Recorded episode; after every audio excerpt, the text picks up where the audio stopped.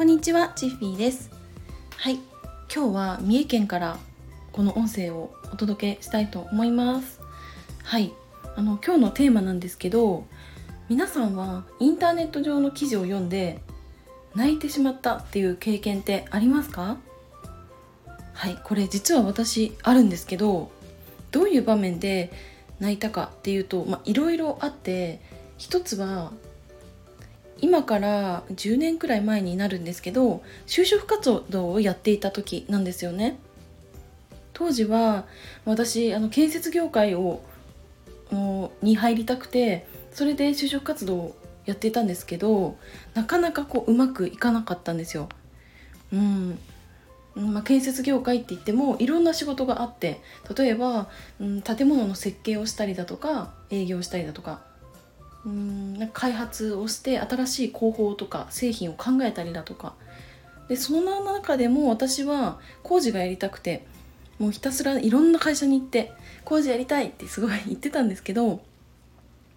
その断られる理由としてやっぱり女性だからっていうものがねめちゃくちゃ多かったです。はい。それですっごい悔しかったんですよね。なんならだって小学校から大学まで勉強はめちゃくちゃやってきたしその男女のうん何て言うんだろうな性別でその評価されるされないっていうのが決まることがなかったから会社員になる社会に出る時にこう突然女性だからっていうのがマイナスに働いてしまうんだなっていうふうに思ったんですよ。はいで私本当にもう就職できないんじゃないかってめちゃくちゃ悩んだんですけどでもやっぱりやりたいことは絶対にやりたいって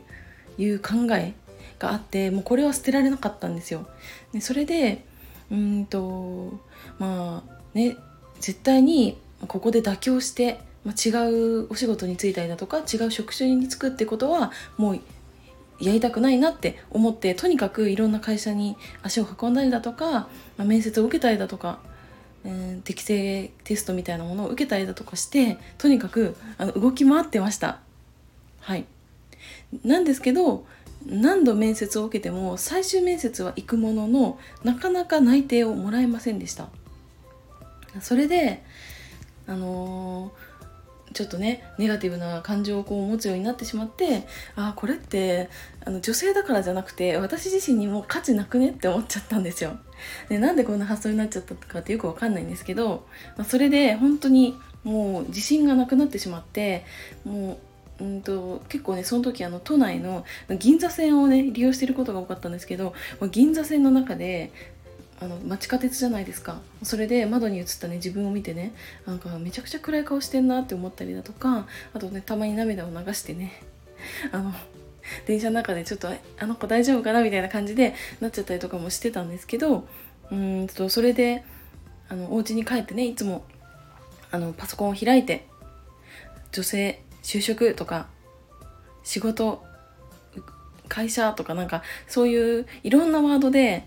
あの検索窓に打ち込んでその記事を読んでいました。でそんな時にまどういった検索キーワードで上がってきた記事かっていうのはちょっと忘れちゃったんですけどあのーそのとあるね記事に出会って私はめちゃくちゃ感動したんですよ。で、まあ、どういうことを言っていたかっていうのも覚えててね。うんそんな記事で言ってたことが